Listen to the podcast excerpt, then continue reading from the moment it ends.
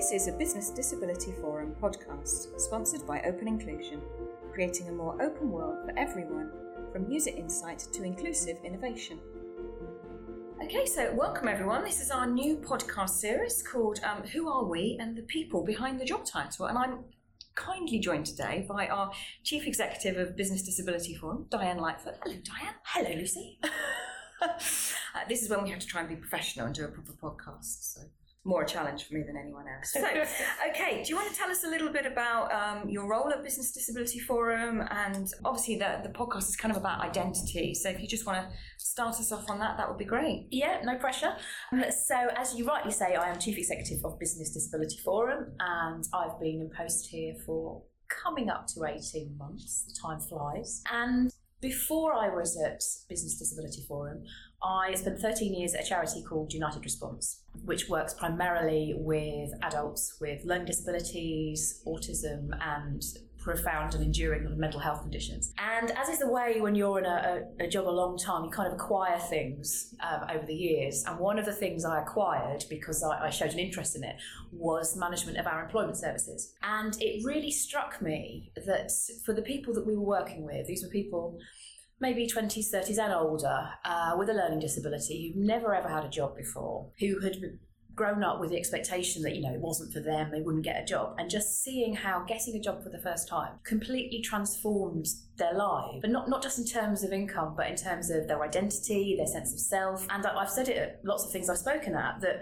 one of the first things that we get asked when we meet people is what do you do? What's your job? And seeing people who for years would have had to say, or, you know, say nothing, or say I'm a service user or whatever, to then be able to say I work in a shop, or I'm a swimming instructor, or I'm working in an office, or I'm a cleaner, or whatever it is, was just absolutely transformational. So I got really, really passionate about it. And then when I'd been at United Response for, well, coming up for 13 years, I thought I was having a bit of a look around, because as I said to somebody last week, I didn't want them to take me out in a box. And I saw the advert for the role here at Business Disability Forum, and it just ticked all the boxes for me. And before I was at United Response as well, I was head of marketing and membership for NCVO, so a membership organisation, and I just thought, this looks for me like my absolutely perfect job. And fortunately, the recruitment panel agreed. So here I am. And it's funny when you see those job descriptions and things just sort of come together. You're like, yeah, that fits as well. And you're kind of going through it. And it's nice. And it's funny because that was very similar to me when I saw the Technology Task Force Manager role. And I looked through the job description and I was kind of like, yeah. And it's quite nice when you sort of feel like you're ticking those boxes. So for me, it brought together kind of historically, I'd done some stuff around customer service. I've done some stuff around technology and IT. And for me, on a personal level, disability has always been really important to me. Mm. So for me, it kind of encompassed everything I wanted to do, and managing relationships as well. And it was just brilliant because you kind of go, oh, that sort of marries together all these things that I can do and have an interest in. Oh, that's such a good fit, guys. So, you know, that sounds really cliche and that's really... it's very similar. It's lovely when it happens. And it is really nice. And when you come along and it actually works out and they actually employ you, which is always a bit of a surprise and a miracle, that's always really nice when these things come together. So, yeah, I'm kind of with you on that. I kind of mirror that story in some ways. Yeah, it's interesting.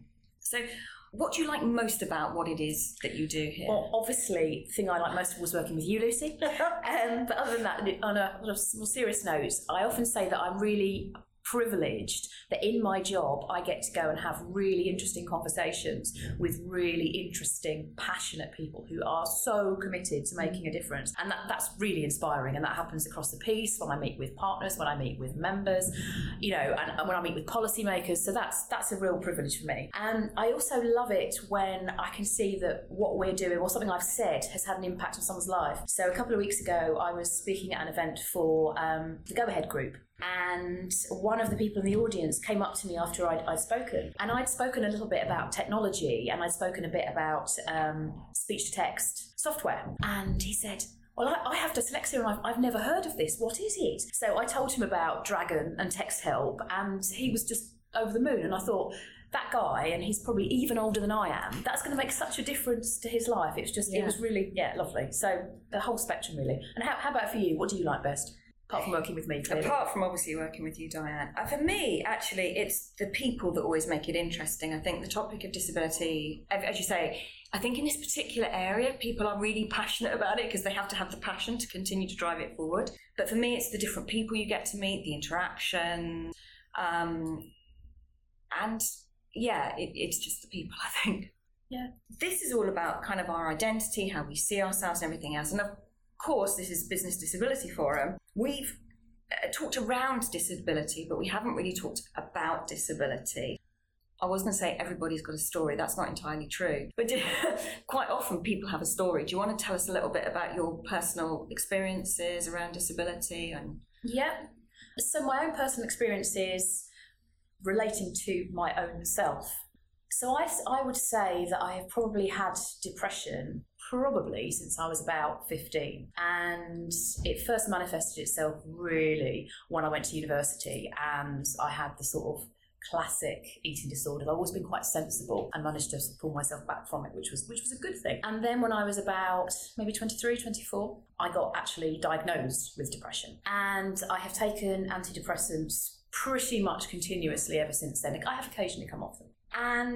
But I've got very used to it, and because I'm very used to it, I don't really talk about it much. I don't see myself as a disabled person, but I have just recently started talking about it more. So Lucy, I know you love an anecdote. I do, yeah. So here's one for you. As regular visitors to our website will no doubt remember, last May we had a visit from a delegation from Japan, including the Japanese First Lady, Mrs. Abe, and a very eminent journalist, Mr. Ototake. And they came to visit to find out just generally what we do. He then followed up afterwards and said, could he talk to me in a bit more depth, and also one of our other colleagues, just to find out about disability in the UK and a bit more depth about what we were doing.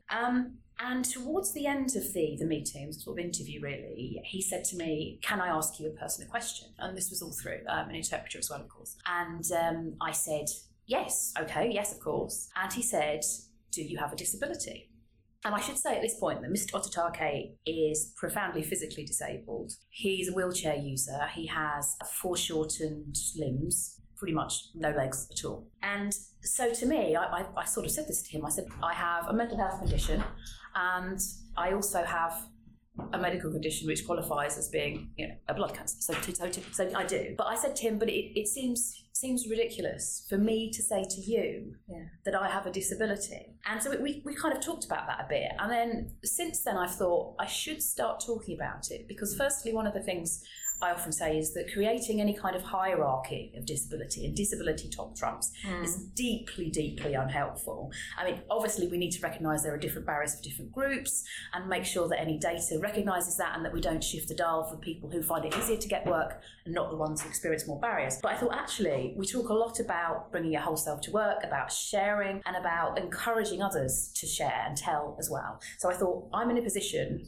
where it's relatively easy for me to do this, I should start doing it. So I started talking about it. I spoke at a conference on mental health last year, and I was really struck that all day all the conversations were about those people with a mental health condition. So I just said, you know, I have depression, so this is about all of us. And then the guy who was on the panel with me as well also said, and I have depression. And the amount of people that came up to me afterwards and said, oh, that's so brave. And I thought, I don't see it as brave, it's just part of who I am. But if me saying it more helps other people think it's okay for them to say it, then I'm going to do it. So that's why I've started talking about it. It's about normalising it, isn't it? And not making a big thing of it. This impacts so many people. You're nothing special, Diane. I know. I've known that for a very long time, Lucy. But, you know, it is interesting, isn't it, I think, in terms of how it's perceived, and it has to be a thing. Yes. Well, I just thought I'm not disabled enough for it to count, you know, and I manage it perfectly fine. It almost seemed kind of fraudulent to start saying, yes, I'm disabled too, I've got one, I count. And then I thought, actually, if that helps one other person who's being diagnosed with depression to think, actually, it's okay to talk about it, then that's a good thing. So that's why I've started. Absolutely. Now, but how about you? I know you're pretty evangelical about telling people. Yeah, a bit too much sometimes, probably. So for me, it wasn't kind of a gradual thing. I literally had a moment when I became disabled. So back in the day when I was a teenager, I was on my way to college and catching the train. I'd taken the train for a year. And at this particular station down in Hampshire, there's no bridge to get from one side of the track to the other. So you become quite used to crossing the track. to see what's coming. Yes. And so one day I was crossing the track, and what I didn't see was the fast train was coming through the station. I literally saw it in front of my nose. So I slightly slid under the train with one leg, and my other leg went backwards as I threw myself back. And they found my leg half a mile up the track, and the train did the job of amputating it for me. So it was a pretty cut and dry decision on that one. I had no other options. But I was also incredibly lucky, because there aren't that many people out there that get hit by train going 65 miles an hour and survive and had no other injury. So in the grand scheme of things, it's pretty lucky. Now I look back at it, I was 17 at the time, and I think my poor parents, what they must have gone through getting that phone call and dealing with it. I think in some ways it can be easy if you're the person going through it, because you've just got to get on with it. I think I've always had a fairly positive approach to it in terms of getting on with it the best I can. It's one of those ironies as well, when I talk to other people who are amputees, that it's actually an advantage to be young, because you're more likely to have the rest of your health and physically relatively fit and your sense of balance. So you're going to recover quicker. If you're in your 80s or 90s and you become an amputee, your level of fitness is lower anyway. So it's a strange irony that being young and an amputee is an advantage. So that's kind of my little story. But it's interesting, because we were talking earlier on about sort of visible and non-visible. And in many ways, it should be a visible disability, but I kind of disguise it, because I kind of quite like disguising it. I don't want people to know, but I like telling people. I've got this strange kind of contradiction in my head where I want people to know, but I don't want people to recognise it. I actually get slightly, if people go, oh yeah, I know about your leg, I'm like, okay. Well, because they've noticed you. Because they've noticed, yeah. And I kind of like people not to notice, but I also like to talk about it, because it's a big part of me. It's very much a kind of big... It's just a big thing that happened in my life. It was kind of those sort of red letter days that, you know, it changed my life. Yes. The direction it went forever. And the impact of that, it's 25 years ago now, so I shall live with that for a long time. So yeah, it is an odd one, and it's kind of how you go about telling people. For me, it's a bit like denying I've got children, which sometimes, trust me, I could quite happily do. But, you know, they're a big part of who you are. So to not tell people that you didn't have kids would be wrong. And it's a bit like me not telling people I'm an amputee. It's like I'm hiding something, and I don't want to do that. But how do you go, hi, my name's Lucy.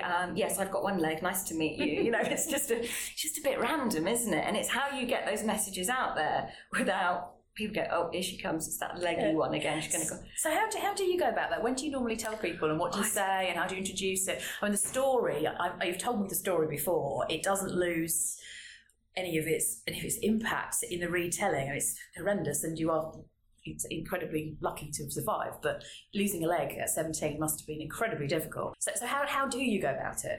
It's funny how you can weave it into conversation sometimes. I'm trying to think of something, because it's a really random thing. Scar competition is always a good one, because I've got quite a good scar, as you can imagine. Mm-hmm. So that one normally top trumps. You can do it that way. I don't know, but it is a funny one, because you have this urge to tell people. And people often, I think especially working in this arena around disability, people often think you've got a connection, so what's your connection? And it's not always the way, but quite often people do have a connection with it. So if you can find a way to tell them, I you know me, Diane, I just come out with it sometimes.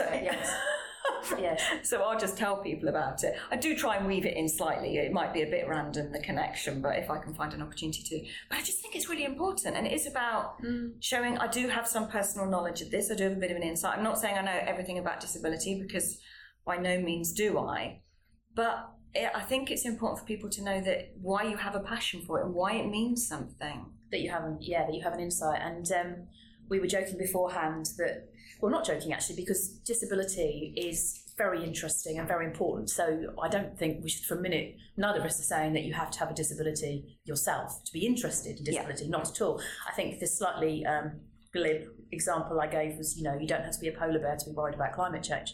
But most polar bears are. But most polar bears are really terribly concerned. We weren't supposed to mention that, were we? But actually, if you have got an insight, and if you want to share it, because obviously sharing it is deeply personal. And again, I'm not suggesting that anyone should be compelled to say things if they don't want to. But if you can, that shows that you have that insight, then I think that's really helpful. That said, me having depression, I can only speak from my own experiences of it.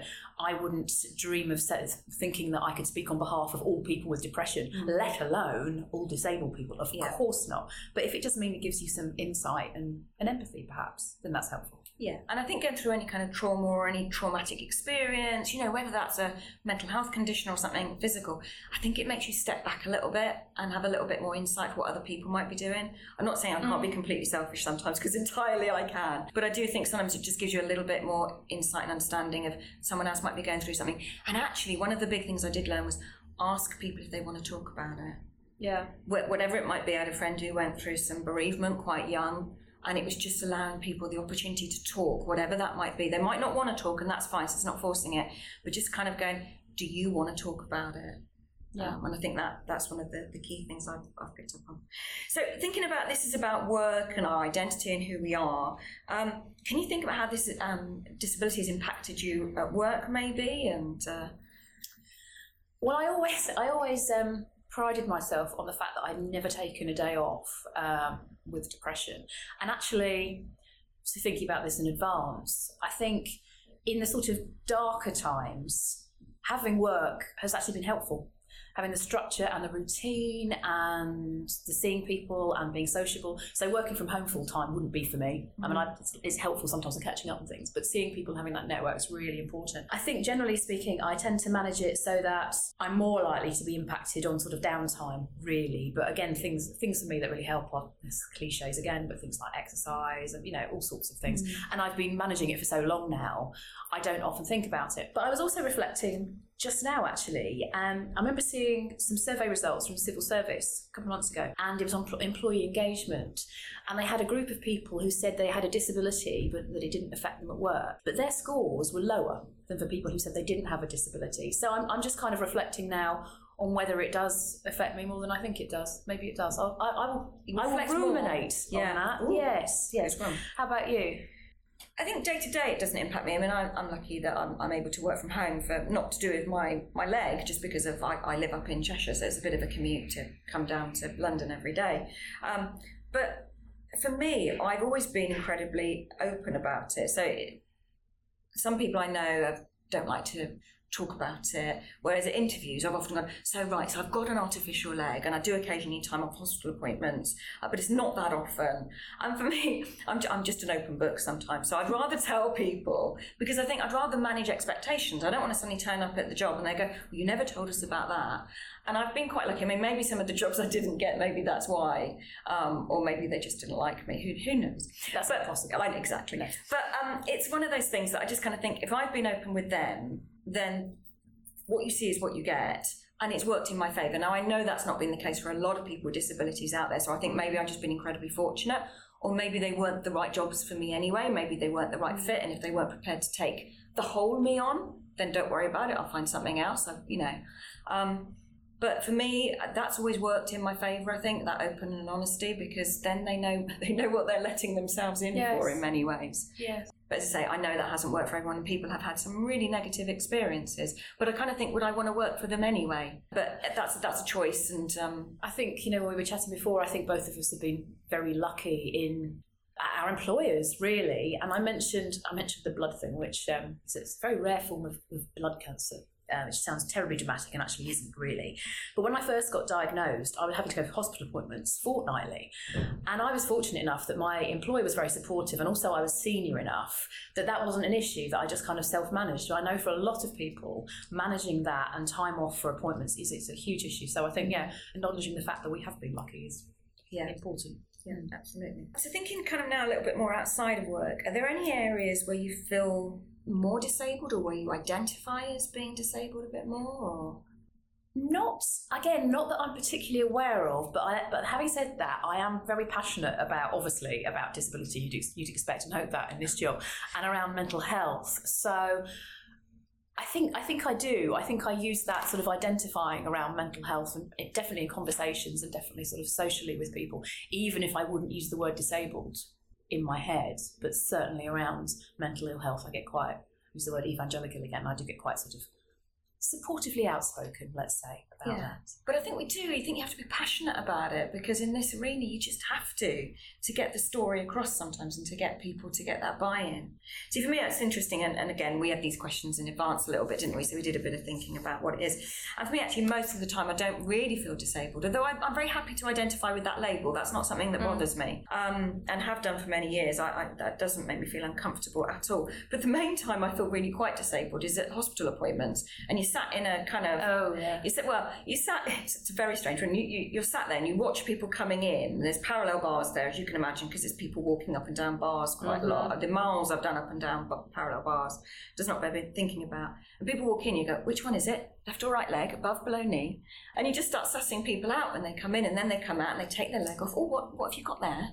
And that's when I probably feel the most disabled. But it's also when you have those nice conversations with people who are in a similar boat. Because we don't tend to meet many amputees through Business Disability Forum. It's probably one of the lower, and day-to-day it doesn't impact you at work. You need to go for new legs every now and again and things like that. But it doesn't really impact you in the same way. So when you're in a group of very much peers, you can share that, what do you find about that? And, you compare legs. So it's a very strange world you enter when you become an amputee. So that's probably when I kind of feel most disabled, I think, in many ways. I like seeing your set of legs, actually, when we were I have a selection of legs. At the film festival. Yeah, I do. So, I know you've given a little bit of thought to this, Diane, but it would be really great if you could kind of describe yourself in sort of 3 to 5 words, and how you see yourself.